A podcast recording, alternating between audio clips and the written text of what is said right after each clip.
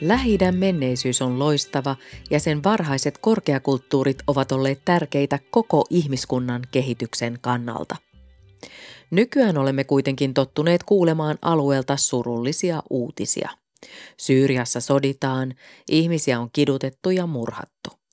Osa ihmisistä on sijoitettu pakolaisleireille ja moni on joutunut jättämään kotimaansa. Jihadistijärjestö ISIS on kylvänyt pelkoa ja kauhua lähidän lisäksi myös täällä Euroopassa. Inhimillisen kärsimyksen ohella myös aineelliset tuhot ovat olleet valtavia. Erityisen kauaskantoiset seuraukset on sillä, että varhaisten korkeakulttuurien muistomerkkejä on hävitetty maan tasalle. Samalla koko ihmiskunnan aineellista perintöä on tuhottu. Sinä Minna Silver olet ollut johtamassa tämmöistä arkeologista hanketta noilla alueilla. Kertoisitko siitä? No se oli tämmöinen Jebel Bisrin vuoristoalue, joka sijoittuu Palmyyrän ja Eufratin välille. Ja tämä tutkimushanke kesti vuodesta 2000 tuonne 2010 ja kaikki raportit saatiin julkaistua siitä juuri ennen kuin alkoi tämä sisällissota, Syyrian sisällissota – ja tuho. Eli me oltiin niin kuin kreivin aikaan siellä paikan päällä kartottamassa tämmöistä merkittävää aluetta, jota kutsutaan amurilaisten ja aramealaisten vuoreksi.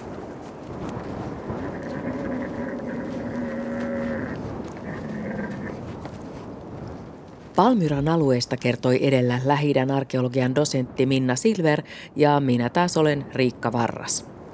Tässä ohjelmassa kuulemme, että muinaismuistojen tuhoamista ja ryöstelyä on tapahtunut useilla tavoilla ja monina eri aikoina historian saatossa. Kuulemme myös, mitä pitäisi tehdä, jotta arkeologisia kohteita pystyttäisi tulevaisuudessa suojelemaan paremmin. Syyriassa arkeologisten kohteiden aineellisiin tuhoihin on syyllistynyt erityisesti ISIS. ISISin hävityksen on joutunut kokemaan muun muassa muinainen Palmyran kaupunki ja sen asukkaat. ISIS piti kaupungin temppeleitä ja patsaita väärien jumalien palvontana ja sen vuoksi halusi tuhota ne.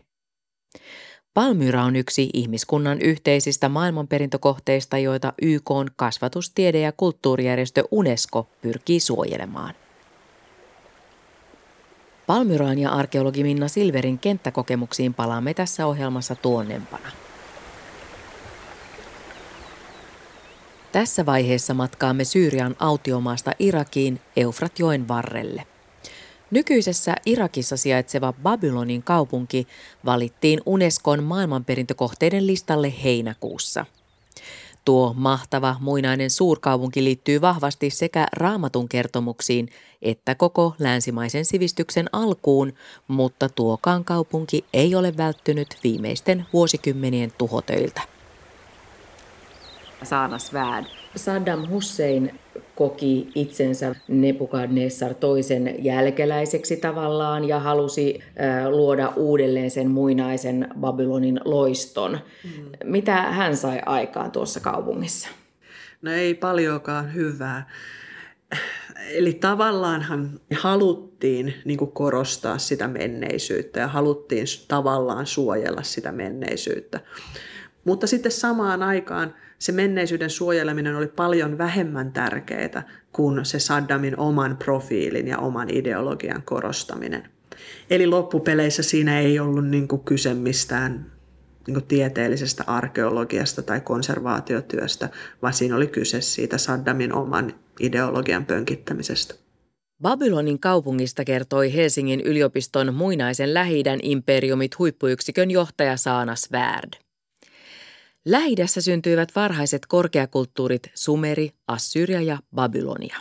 Suuret virrat Eufrat ja Tigris kuljettivat elämän lähdettä vettä alueelle, jota kutsuttiin Mesopotamiaksi eli kaksoisvirran maaksi. Siellä saivat alkunsa sekä maatalous että kaupungit ja siellä kehitettiin myös kirjoitustaito. Muinaisen Babylonian valtakunnan pääkaupunki Babylon on historiansa aikana joutunut kokemaan monenlaista. Muun muassa sen arkeologisia aarteita on ryöstetty useaan otteeseen aikojen saatossa.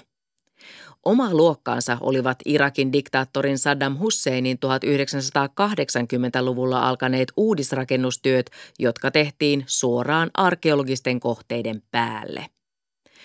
2000-luvun alussa Irakin sota ja amerikkalaisen joukkoosaston kovakouraiset toimenpiteet vaurioittivat muinaiskaupungin raunioita. Miten tämä oli mahdollista? Siitä puhumme ohjelmassa hetken kuluttua. Nyt Saana Svärd kertoo 4000 vuotta vanhan Babylonin merkityksestä. Kun puhutaan Babylonin kaupungista, niin me puhutaan sellaisesta kaupungista, joka on kahdessakin eri historian vaiheessa ollut maailman suurin kaupunki.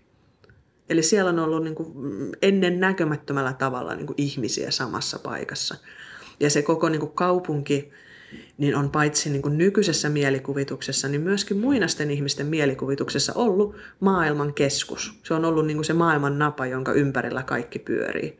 Se, mistä niin kuin ihminen on lähtöisin ja maailma on alkanut, niin, niin on siellä Babylonissa. Ja erityisesti siellä ää, päätemppelissä, joka siellä sijaitsee. Kerrotko tästä päätemppelistä?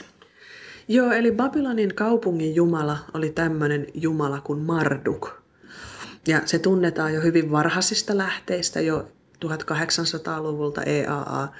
Ja sen Mardukin rooli oli myyteissä olla tällainen kosminen sankari, joka kesytti kaauksen voimat ja ikään kuin asetti ihmiset oikeille paikoilleen ja kaupungit oikeille ja paikoilleen. Ja Marduk loi tämän maailmanjärjestyksen, jossa kuningas on huipulla ja sitten on niin aristokraatit ja on eri sosiaaliluokat ja kaikilla on oma paikkansa siinä järjestyksessä. Meille eurooppalaisille Babylon on tullut tutuksi erityisesti raamatusta vanhasta testamentista, jossa puhutaan muun muassa Baabelin tornista. Kerrotko siitä? Joo, no se on tämmöinen mielenkiintoinen aihe. Usein ajatellaan se Baabelin torni, että sillä voi olla jotain historiallista pohjaa näissä mesopotamialaisissa porraspyramideissa. Eli use, useissa mesopotamialaisissa kaupungeissa on ollut tämmöinen ziggurat, porraspyramidi, joka ei ole hauta, niin kuin egyptiläiset pyramidit, vaan se on ollut temppeli. Mutta se on ollut tämmöinen valtavan korkea rakennelma usein kaupungin keskustassa, ähm, joka on tosiaan siis varmaan niin kuin tornimainen jopa.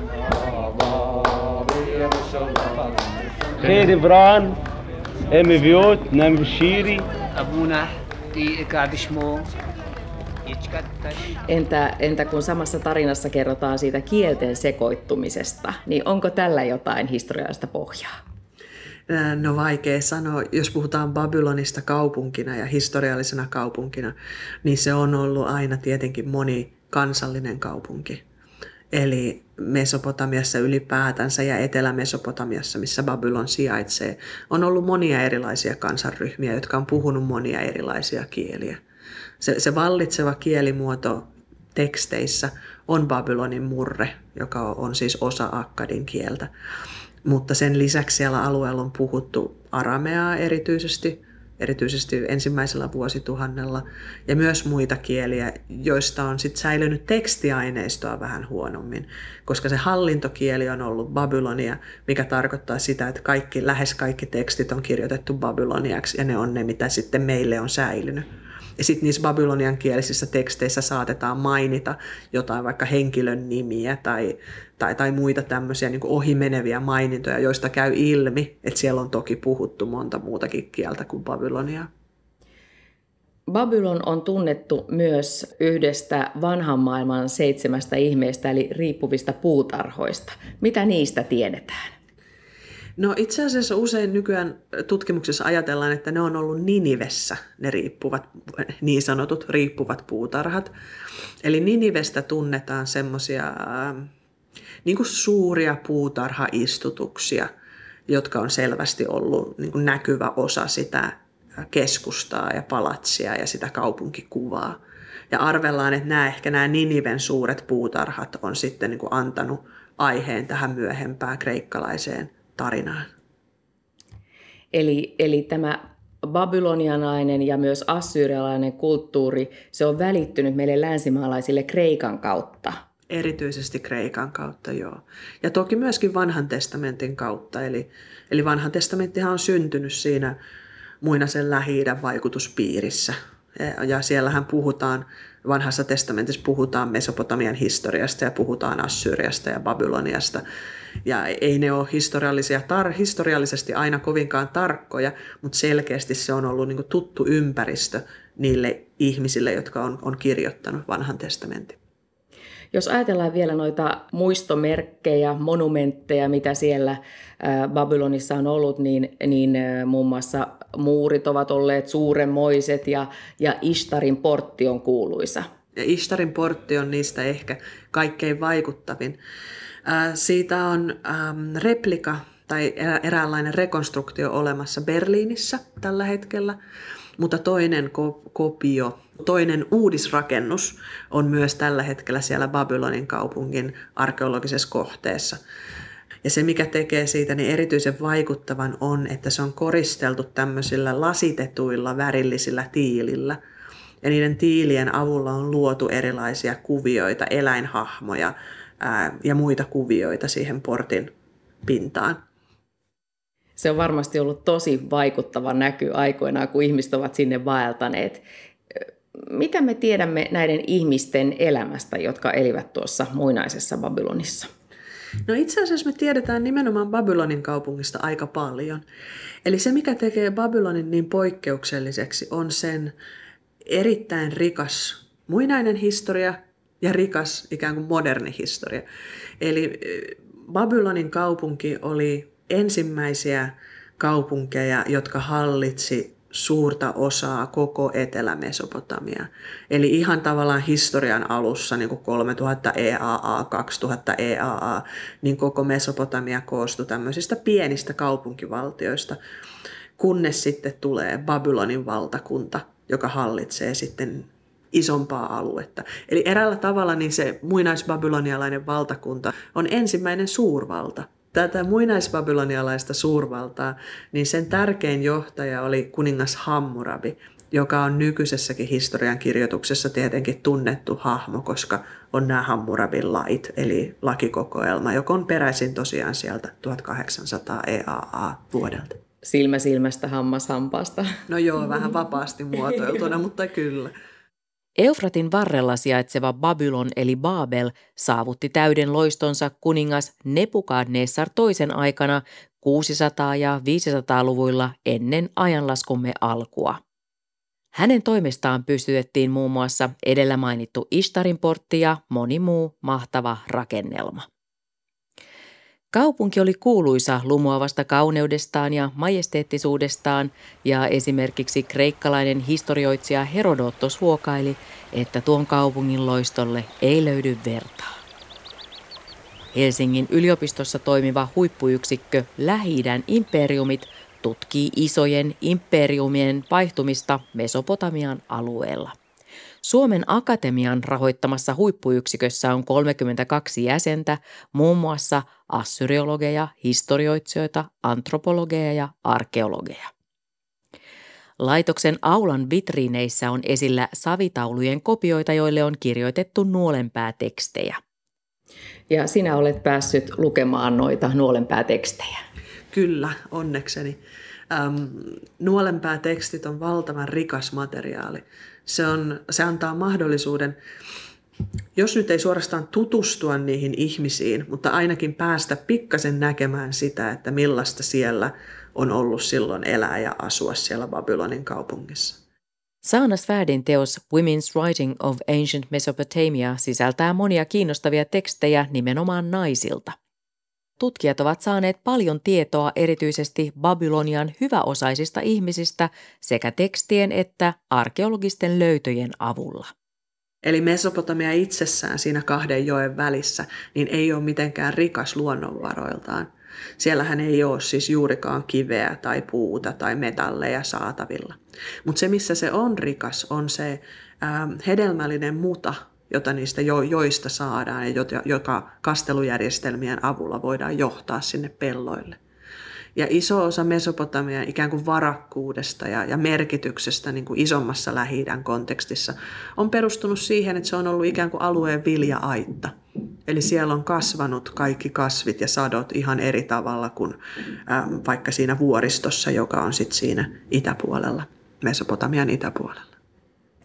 Ja vanhassa testamentissa kerrotaan, että juutalaiset vietiin pakkosiirtolaisuuteen tuonne Babylonin Nebukadnessar toisen aikana. Mitä siitä tiedämme nykyään? No siitä tiedämme aika, aika paljonkin nykyään. Eli me tiedetään, että joku osa tosiaan sieltä Juudaan maasta on siirretty nimenomaan Babylonin kaupunkiin. Ähm, ei niin kokonaan kuin mitä vanha testamentti antaisi antais olettaa, vaan lähinnä ehkä just se eliitti on siirretty sinne Babylonin kaupunkiin. Ähm, niillä on ollut, tällä siirretyllä populaatiolla on ollut omia yhteisöjä sekä siellä Babylonin kaupungissa että siinä ympäröivällä maaseudulla. Eli ei ole kyse siitä, että ne olisi viety ikään kuin, niin kuin orjuuteen, siis sinällään, että niistä olisi tullut osa jonkun temppelin omaisuutta tai palatsin omaisuutta, vaan se on ollut aika tämmöinen niin kuin standardi ähm, populaation massasiirto, joita tehtiin Babyloniassa ja Assyriassa monille muillekin ryhmille ja jo monta sataa vuotta ennen tätä juudalaisten pakkosiirtoa. Jos nyt tullaan tähän päivään, niin, niin Babylon on juuri valittu Unescon maailmanperintölistalle. Jos mietitään Isisiä, joka on tehnyt tuhoja muun muassa Palmyrassa Syyriassa ja Irakissa esimerkiksi Nimrudissa ja Hatrassa, niin miten on Babylonin laita? Onko Isis päässyt käsiksi Babylonin aarteisiin? Ei niin suuressa määrin, ei. Sen takia, että Babylon on siellä etelässä – Eli se tietenkin se niin kuin ISISin aiheuttama äm, sekasorto sillä alueella yleensä, niin on aiheuttanut sen, että siellä alueella on ollut levottomuutta, siellä on tehty laittomia kaivauksia, siellä on tapahtunut kaikenlaista ja tietenkin sitten niin se sotatila itsessään on aiheuttanut vahinkoa sille, äm, sille kohteelle. Mutta mun ymmärtääkseni ISIS ei ole tehnyt mitään laajamittaisia räjäytyksiä tai tuhotöitä siellä varsinaisella, varsinaisessa niin kuin Babylonin kohteessa. Se on aina ollut tavallaan niin liian lähellä Bagdadia siihen. ISIS käyttää muun muassa terroria keinonaan. Entäs nuo muinaiset babylonialaiset, käyttivätkö he terroria? No tavallaan. Eli koko tämä assyrialais-babylonialainen kulttuuri, niin siellä käytiin oikeastaan niin kuin jatkuvaa sotaa muita kansoja vastaan. Eli se ajatus oli, että, että Babylon on tosiaan maailman keskus ja Babylonian kuningas on koko maailman hallitsija. Ja sieltä sitten lähdettiin sotaretkille niin kuin milloin millekin rajalle, jos katsottiin, että se oli niin kuin poliittisesti ää, järkevää tai haluttiin saada vaikka taloudellisia resursseja tai haluttiin laajentaa aluetta tai oli joku kapinoiva provinssi jossain, jota lähdettiin sotaretkillä rankaisemaan. Eli tavallaan se sodan käynti oli eräänlainen normaalitila. Ja siinä sodan käynnissä oli käytössä myös sellaisia vihollisen säikyttämiseen tarkoitettuja taktiikoita. Eli poltetaan koko kaupunkia, tapetaan koko väestö ja tehdään ikään kuin tämmöinen pelottava esimerkki niin, että sitten seuraavalla kerralla ne, ne ympäröivät kaupungit antautuu nopeammin ja helpommin. No perusteltiinko näitä tekoja jolla, jollain jumalilla, niin kuin ISIS perustelee nykyään? Hmm. Joo, kyllä se on ihan niin kuin aikaa kestävä motiivi tämä jumalten oikeutus. Ja se ei tietenkään ole pelkästään Babylonia ja Assyria ja Isiksen oikeutus sodan käyntiin, vaan myös monen, monena muuna historiallisena aikana, myös Euroopassa ollut, ollut olevinaan hyvä syy ihmisten tappamiseen. Viimeisten vuosikymmenien aikana erilaiset tahot ovat kohdelleet Babylonin muinaiskaupungin raunioita kovakouraisesti – Muun muassa Irakin entisen johtajan Saddam Husseinin aikana arkeologiset kohteet kärsivät massiivisten rakennusprojektien vuoksi. Saddamin jälleenrakennustyöt alkoivat 1980-luvulla ja vuonna 2003 taas alkoi Irakin sota. Helsingin yliopiston muinaisen lähi tutkimuksen apulaisprofessori Saana Svärd kertoo, että kaupunki päätyi tuolloin Yhdysvaltain johtamien joukkojen tukikohdaksi. Ja sittenhän nyt viimeisimmissä sodissahan siellä oli huomattavia tuhoja, kun siellä oli amerikkalaisten joukko-osasto, joka kaivoi sinne ojia ja teki erilaisia installaatioita sinne ihan sinne Babylonin muinaisen kaupungin päälle, mikä tietenkin tuhoaa sitä arkeologista kohdetta aika paljon. Miten amerikkalaiset tällaiseen syyllistyivät? Se on oikein hyvä kysymys. Luultavasti siellä ajateltiin, että ne sotilaalliset tavoitteet meni sen edelle, että suojeltaisiin tärkeää arkeologista kohdetta.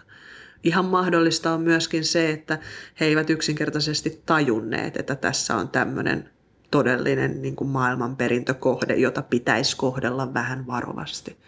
Ajateltiin vaan, että tässä nyt on jotain näitä savitiiliraunioita ja eipä tässä varmaan mitään tärkeää, että kaivetaanpa kaksi metriä syvä oja nyt vaikka tosta tonne päin. Ja sitten vasta jälkikäteen varmaan heillekin selvisi, että, että miten tärkeästä kohteesta on kysymys. No Saddam Hussein koki itsensä Nebukadnessar toisen jälkeläiseksi tavallaan ja halusi, halusi luoda uudelleen sen muinaisen Babylonin loiston. Mm. Mitä hän sai aikaan tuossa kaupungissa? No ei paljonkaan hyvää. Eli tavallaanhan, jos nyt pitää yrittää jotain positiivista etsiä siitä asiasta, niin, niin haluttiin niin kuin korostaa sitä menneisyyttä ja haluttiin tavallaan suojella sitä menneisyyttä. Mutta sitten samaan aikaan se menneisyyden suojeleminen oli paljon vähemmän tärkeää kuin se Saddamin oman profiilin ja oman ideologian korostaminen.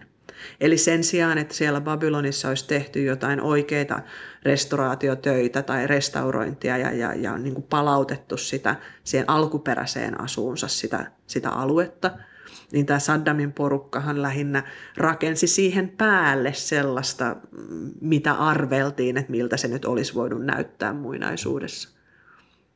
Ja Saddam hän teetti just tällaisia savitiiliä, jossa oli hänen oma nimensä ja jossa niin kuin luki suunnilleen niin, että tämä, tämän on rakentanut nyt Saddam Hussein, joka on Nebukadnessarin jälkeläinen ja, ja Irakin suuremmaksi kunniaksi on, on tehnyt tällaisen rakennelman tähän. Eli loppupeleissä siinä ei ollut niin kuin kyse mistään niin tieteellisestä arkeologiasta tai konservaatiotyöstä, vaan siinä oli kyse siitä Saddamin oman ideologian pönkittämisestä. No mitä se merkitsee, että Babylon on valittu Unescon maailmanperintölistalle? Onko sillä jotain käytännön merkitystä? No kyllä sillä on myös käytännön merkitystä. Silloin tietenkin ensinnäkin se ideologinen merkitys, että tunnustetaan se, että miten tärkeä Mesopotamian ja, ja Babylonian kulttuuriperintö on koko maailmalle.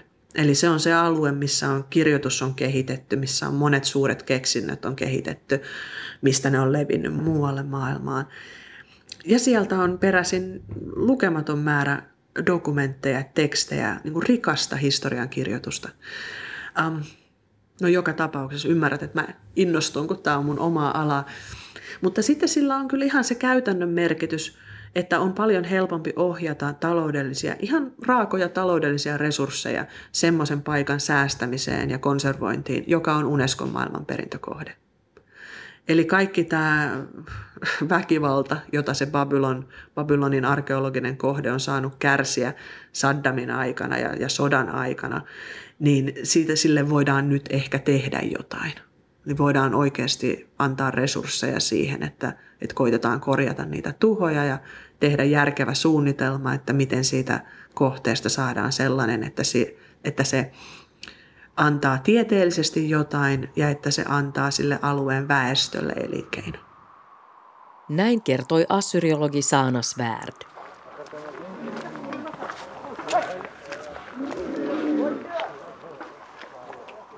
Tässä vaiheessa lähdemme keskelle Syyrian autiomaata, jossa siintää vihreä, palmupuistaan tuttu keidas. Palmyran tarunhohtoinen rauniokaupunki oli antiikin aikana yksi karavaanien levähdyspaikoista kuuluisan silkkitien varrella. Kaupunkiin virtasi mausteita Intiasta ja silkkiä Kiinasta. Silkkiä ja muita upeita kangastuotteita valmistettiin myös Palmyrassa. Tämäkin maailmanperintökohde on kokenut kovia. Ehdottomasti massiivisimmat tuhot on aiheuttanut terrorijärjestö ISIS. Palmyran kaupunki on varsin tuttu arkeologi Minna Silverille, joka työskenteli Syyriassa useiden vuosien aikana. Tuolloin juuri ennen sisällissotaa Rauniokaupunki oli lumoava. Silver ja muut arkeologit saivat asua eksoottisessa majatalossa, joka sijaitsi keskellä muinaiskaupunkia Beeljumalan temppelin alueella. Se on tämmöinen niin temenos eli kulttikeskus ja, ja tota, siinä on tämmöiset suuret muurit ympärillä ja sitten on itse tämä naos eli, eli tämä kulttihuone siinä keskellä ollut. Ja tällä hetkellä enää jäljellä ei ole kuin nämä muurit, tämän, tämän kulttipihan muurit. Ja siellä kulttipihan muurin keskellä oli myöskin sitten tämmöinen arkeologien talo, joka oli kuin tuhannesta ja yhdestä yöstä tämmöinen arabialainen talo. Ja siellä me sitten tutkimusryhminemme asuimme. Kuvaillisitko sitä taloa? No siinä oli kaksi kerrosta ja ylimmässä kerroksessa saattoi sitten ihailla aina illalla eh, kuun valossa kaikkia näitä raunioita, jotka oli siinä ympärillä. Ja Japanin keisarikin oli käynyt siellä – ja asunut siinä ja, ja ihaillut sieltä nimenomaan tätä Beilin temppeliä ja näitä muinaisjäännöksiä, mitä siinä ympärillä on. Sitten siinä oli semmoinen alakerrassa semmoinen keskuspiha, jossa oli suihkulähde ja palmyjä ja sitten erilaisia tämmöisiä värikkäitä sohvia, divaaneita, joissa maattiin. Ja sitten meillä oli vanha kokki, joka teki ruokaa keittiössä meille ja sitten tosiaan siellä yläkerrassa oli näitä tutkimushuoneita ja, ja sitten huoneita, joissa saattoi nukkua, mutta usein kesällä ne huoneet oli niin kuumia, että ihmiset mieluummin nukku katolla kaislamattojen päällä ja, ja lakanavaan päällä, että, että tämä oli niin semmoinen vaihtoehto sitten näille huoneille. Sinä Minna Silver olet itse myös ollut johtamassa tämmöistä arkeologista hanketta noilla alueilla. No se oli tämmöinen Jebel Bisrin vuoristoalue, joka sijoittuu Palmyyrän ja Eufratin välille. Ja sain siihen tutkimusluvat vuonna 2000 ja Helsingin yliopiston mm, tutkijoita ja opiskelijoita lähti mukaan sinne. Ja tämä tutkimushanke kesti tuonne 2010 ja kaikki raportit saatiin julkaistua siitä juuri ennen kuin alkoi tämä sisällissota, Syyrian sisällissota ja tuho. Eli me oltiin niin kuin kreivin aikaan siellä paikan päällä kartottamassa tämmöistä merkittävää aluetta, jota kutsutaan tosiaan tätä Jebel Bisria kutsutaan amorilaisten ja aramealaisten vuoreksi. Ja tuolloin vuonna 2010 kukaan ei varmaan olisi voinut arvata, mitä noin vuoden päästä jo tapahtuu näillä alueilla. Aivan, aivan, että se oli niin kuin käsittämätöntä olla siellä vuonna 2010 ja sitten ajatella, että seuraavana vuonna alkoi tämä. Ja meillähän jäi kaikki löydöt sinne Palmyran museon varastoihin – yliopiston tämmöinen matka-arkkukin, jossa säilytettiin sitten keramiikkaa ja patsaan kappaleita ja tämmöistä. Tiedätkö, mitä näille on tapahtunut? Ei ole mitään tietoa, koska tämä Syyrian antikviteettivirastokaan ei pystynyt toimimaan sillä tavalla tämän sotatilanteen vuoksi, että, että pystyttäisiin niin kartoittamaan, että mitä on oikeastaan siellä varastoissa tapahtunut. Heillä on ihan tarpeeksi tekemistä siinä, mitä Palmyrassa itsessään niin kuin näillä raunioilla on tapahtunut. Että se, on, se on ollut niin järkyttävää, että, että heillä on siinä todella suuri työkenttä tällä hetkellä. Kun Syyrian sota alkoi, Minna Silver joutui jättämään Palmyran. Hänet kutsuttiin arkeologian professoriksi Mardiniin Turkkiin lähelle Syyrian rajaa. Myöhemmin työskentely alkoi olla myös siellä liian vaarallista länsimaalaisille. Tällä hetkellä Silver on lähi arkeologian dosentti Oulun yliopistossa. Palmyra ja sen loistokas 2000 vuotta vanha historia ovat jättäneet häneen lähtemättömän jäljen. Peelin temppeli on varmasti semmoinen niin kuin koko Palmyran sydän ollut. Ja sitten on tämmöinen pylväskatu, joka lähtee tämmöistä riemukaaresta. Ja, ja sen pylväskadun varrella on sitten näitä erilaisia kohteita on teattereita, kylpylöitä ja muita tällaisia kauppa-alueita, agora, tori ja, ja hallintokeskuksia. Ja, ja sitten on eri jumalille omistettuja temppeleitä ja sitten on pieniä tämmöisiä temppelimuotoisia hautojakin siinä niin kuin sen pylväskadun päässä. Ja voi sanoa, että tämä on niin kuin tällainen verisuoni, joka sykki ennen sisällissotaa tämä pylväskatu sykki elämää. Siellä oli näitä turisteja ja tutkijoita ja, ja se oli semmoinen elävin keskus niin kuin siinä Palmyrassa, jos ajatellaan näitä muinaisjäännöksiä. Sitten vähän syrjempänä on, on näitä hauta-alueita ja siellä on näitä kuuluisia tornihautoja, joita, joista osa on tosiaan tuhottu.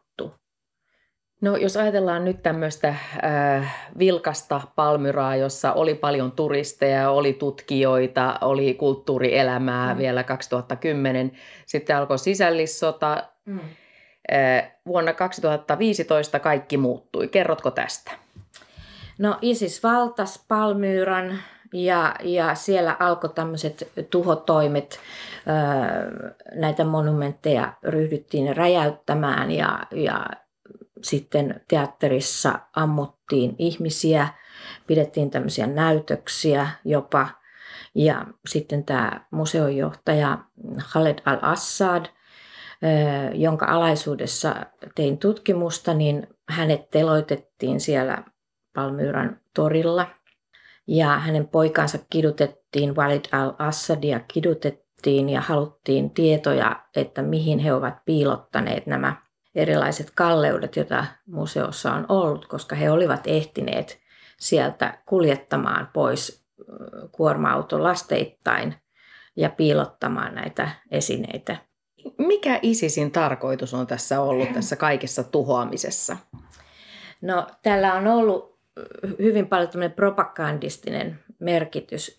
Ensinnäkin tietysti uskonnollinen merkitys, että nämä oli, nämä oli epäjumalan kuvia heille, mutta sitten myöskin tämmöinen propagandistinen merkitys länsimaalaisuutta vastaan ja, ja heille oli erittäin otollista, että näitä räjäytyksiä näytetään uutisissa ja kommentoidaan niitä, että kuinka kauheata tämä on ja mitä he ovat tekemässä ja muuta, niin he halusivat näyttää niin kuin tätä voimaansa tällä tavalla länsimaille, että, että he, heillä tämä islam on se, joka voittaa ja, ja pystyy tuhoamaan tällaisia paikkoja. Mutta jos me ajatellaan koko niin kuin antiikkia ja meidän ihmisten menneisyyttä, niin, niin tota, tämä mitä ISIS teki, niin, niin sitä on tapahtunut antiikin aikana muinaisessa Mesopotamiassa ja sitten jos me ajatellaan meille suomalaisille tutumpaa sinuhea, jos on tämä Eknaattonin aika. Eknaattonia pidettiin kerettiläisenä faaraona ja hänen jälkeensä Egyptissä äh, tuhottiin hänen kaikkia muotokuviaan ja, ja piirtokirjoituksiaan. Ja tätä kutsutaan tämmöisellä nimellä kuin damnatio memorie, eli muiston hävittäminen. Ja tämä on tämmöinen poliittinen ja uskonnollinen tapa niin kuin tuhota edeltäjät ja heidän muistonsa. Ja jos me ajatellaan kristinuskoa, niin meillähän on ollut tämmöinen ikonoklasmin aika myöskin. Eli näitä pakanallisia kuvia haluttiin tuhota ihan tuonne viime vuosisadoille saakka. Eli, eli tota, tätä on myös meidänkin keskuudessa tapahtunut. Ja tätä kaikkea perustellaan uskonnolla, Jumalalla, Jumalilla. Niin. Mutta mikä se, se todellinen motiivi siellä luultavasti on sitten taustalla? Aina kukin uusi hallitsija haluaa niin kuin vakuuttaa, että hän on se joo, oikea, joo. ainoa oikea. Joo, joo, että siinä on tämmöinen, että halutaan ISISinkin kohdalla, niin kuin me olemme nyt näitä Lähi-idän valtiaita ja halutaan näyttää sitä voimaa. Ja se kaikki, mikä on ennen, niin sitä ei voida verrata siihen, mikä nyt on tullut. Ja ISISinkin kohdalla niin ISIS ei pelkästään tuhoa näitä äh, muinaismuistoja, monumentteja, vaan, vaan semmoinen kaikki irtain, mitä voi myydä jossain, niin ISIS sitten hyödyntää sitä. Mm, aivan. Ja näitä on erilaisille antiikkimarkkinoille levinnyt Eurooppaankin ja Yhdysvaltoihin ja, ja eBay tähän nettikauppaan ja muualle on näitä esineitä levinnyt ja, ja niitä on ostettu ja näin rahoitettu tätä ISISin toimintaa. Ja se ei ole pelkästään vaikka tämmöistä haudan ryöstelyä, vaan myös tämmöisiä salakaivauksia Kyllä, tapahtuu. kyllä. Että näitä tämmöisiä rauniokumpuja kaivetaan ja, ja Marin kuuluisa tämmöinen muinaiskaupunki, niin se on ryöstetty ja Dura Europos siellä Eufratin varrella, niin näitä on ISISin toimesta nyt näinä vuosina ryöstetty valtavasti. Ja meidänkin kohteita siellä Jebel Bisrillä on ryöstetty ja siellä oli esimerkiksi tämmöinen roomalais-bysanttilainen linna, joka kuului meidän kohteisiin ja nämä isisläiset sitten kaivo sinne kuoppia ja varasti sieltä erilaisia löytöjä. Hain rahaa kaivauksiin, tämmöisen roomalaisen linnan kaivauksiin ennen sotia, mutta, mutta en saanut. Mutta nyt sitten näyttää siltä, että, että ne on menetetty sitten lopullisesti, ne jotka siellä on kaivettu ylös, että ne kohteet. Että. Arkeologi Minna Silver kertoo, millaista elämää Palmyran asukkaat elivät 2000 vuotta sitten.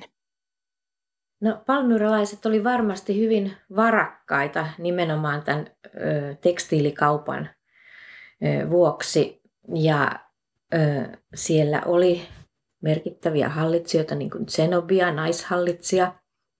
Ja hän on ollut hyvin tämmöinen niin kuin arvoituksellinen hahmo, minkälaista hovia hän siellä piti.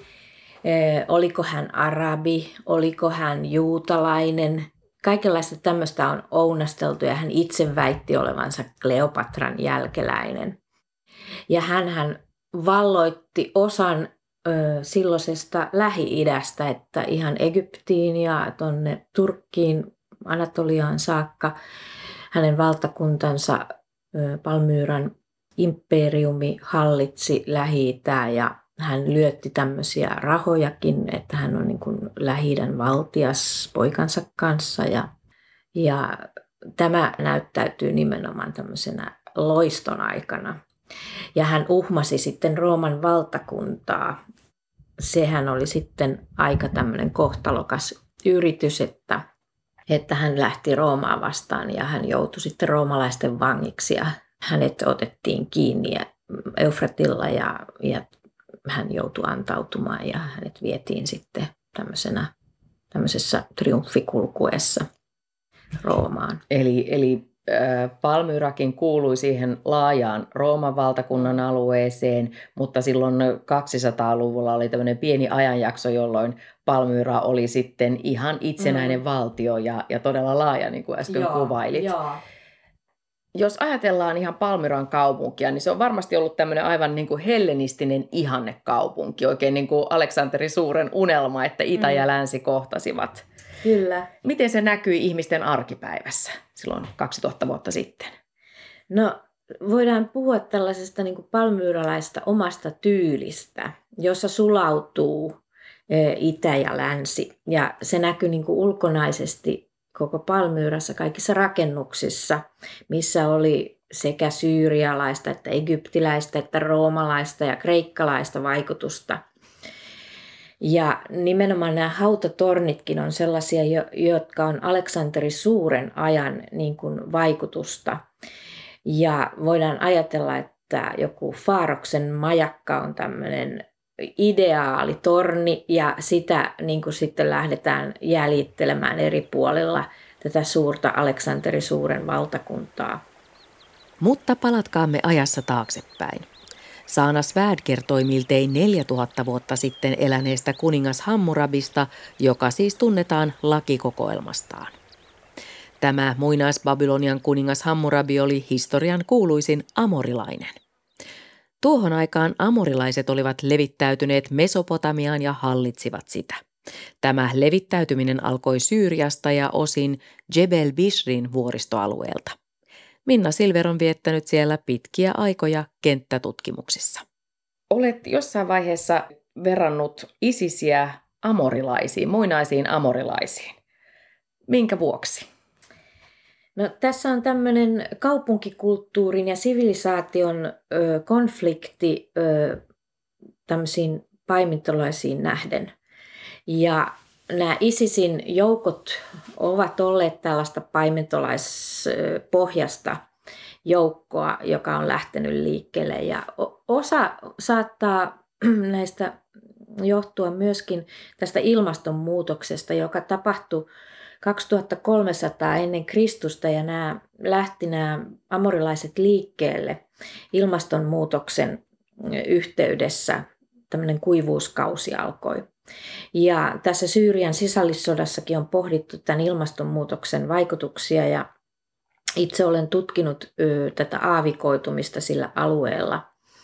Eli, eli tämmöiset taloudelliset syytkin mm, on vaikuttanut siihen, että ihmiset lähtee liikkeelle ja, ja ryhtyy kapinoimaan.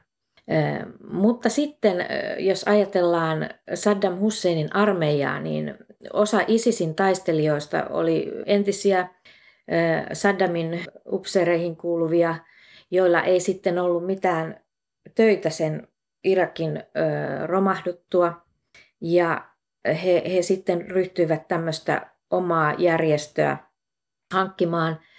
Ja jos me ajatellaan muinaisia amorilaisia, hekin olivat Mesopotamian hallitsijoiden alaisuudessa palkkasotureita. Ja tällä tavalla hekin, hekin niin kuin sieltä tekivät sisäisesti tämmöistä kumousta, vallankumousta.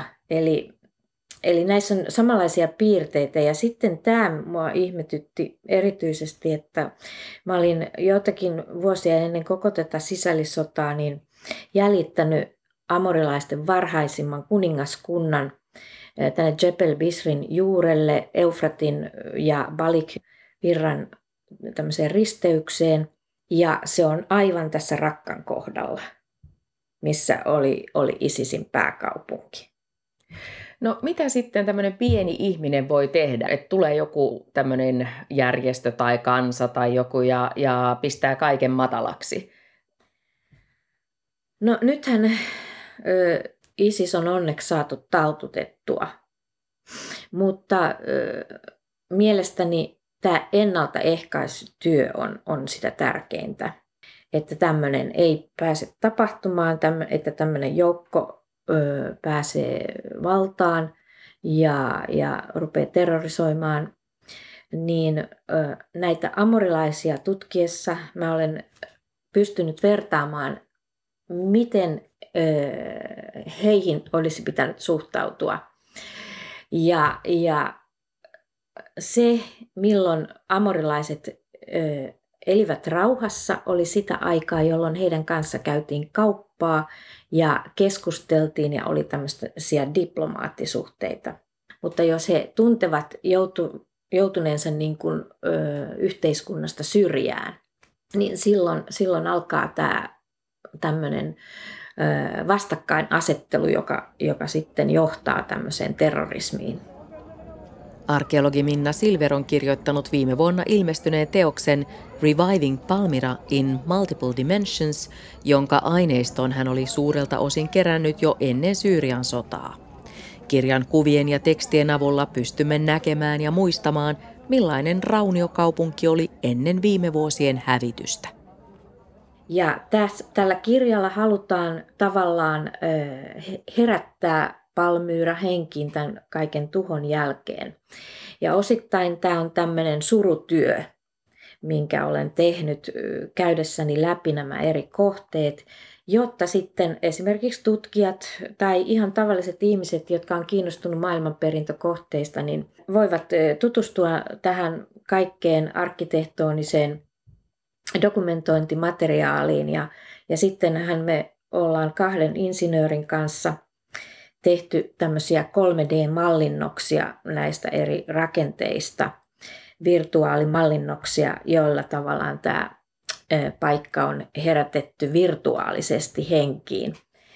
No sitten on esimerkiksi Lontooseen Trafalgar Squareille on pystytetty Palmyrasta yksi muinaismuisto. Joo, tämä kuuluisa riemukaari, joka on ollut Syyrian symboli ihan rahoissa ja se on merkittävä tämmöinen monumentti ollut. Ja monet on arvostellut, että tehdään tämmöisiä niin kuin replikoita eli toisintoja tämmöisistä tuhotuista kohteista. Ja tämähän tehtiin Carrarassa, ei tosin Carrar marmorista, mutta robottikäsivarrella täm, tämmöinen toisinto tästä riemukaaresta. Ja minä korostaisin sitä, että tämän tarkoitus oli näyttää Isisille, että sen minkä te tuhoatte, me rakennamme uudelleen.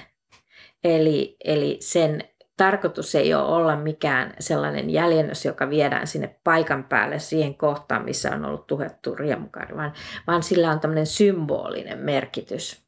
Ja sitten ö, syyrialaiset, jotka oli siellä Trafalgar Squarella kosketelleet sitä, niin heille se oli niin kuin merkittävä tämmöinen surutyön kohde. No sitten julkisuudessa on ollut toiveita tällaisista ää, rauhanturvajoukoista, joita voitaisiin sitten nopeasti siirrellä tällaisille alueille, jossa joku maailmanperintökohde on uhattuna. Miksi tällaisia ei ole ilmaantunut? No sanoppa se, että en, en tiedä, että on tällainen järjestö kuin Blue Shield, joka pyrkii toimimaan tällä tavalla, että se on tämmöinen kansainvälinen järjestö. Mutta senkin resurssit on niin rajalliset, että, että heillä ei ole semmoista aseistusta eikä muuta, mutta he pystyvät varoittamaan tai luonnonkatastrofialueille menemään pelastamaan tämmöisiä kohteita, mutta semmoiseen tarvittaisiin niin kuin valtioiden päättäväistä yhteistyötä, että on aika jännä, että, että sotaan kyllä laitetaan paljon rahaa, mutta sitten sen perinnön vaalimiseen ei olekaan sellaisia varoja, että mikä olisi niin kuin meidän yhteistä merkittävää muistia, niin siihen ei ole panostettu sit sillä tavalla. Toivokaamme, että kansainvälinen yhteisö saisi perustettua maailmanperintökohteiden turvajoukot ja mieluiten mahdollisimman pian, jotte me menettäisi lisää yhteistä muistiamme.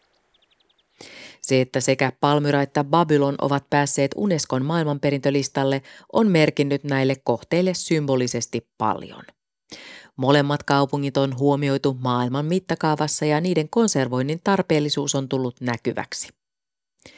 Tulevaisuudessa molempien kohteiden tuhoja päästään toivottavasti ainakin joiltain osin korjaamaan. Sen lisäksi, että on kyse tutkijoille tärkeistä kohteista, olisi toivottavaa, että joskus tulevaisuudessa yhä useammat matkaajat voisivat vierailla Babylonissa. Toiveissa on, että vielä jossain vaiheessa turistit voisivat palata myös Palmyraan. Ja vielä lisäksi, sekä turismi- että restaurointityöt toisivat alueen asukkaille elinkeinon ja uutta toivoa.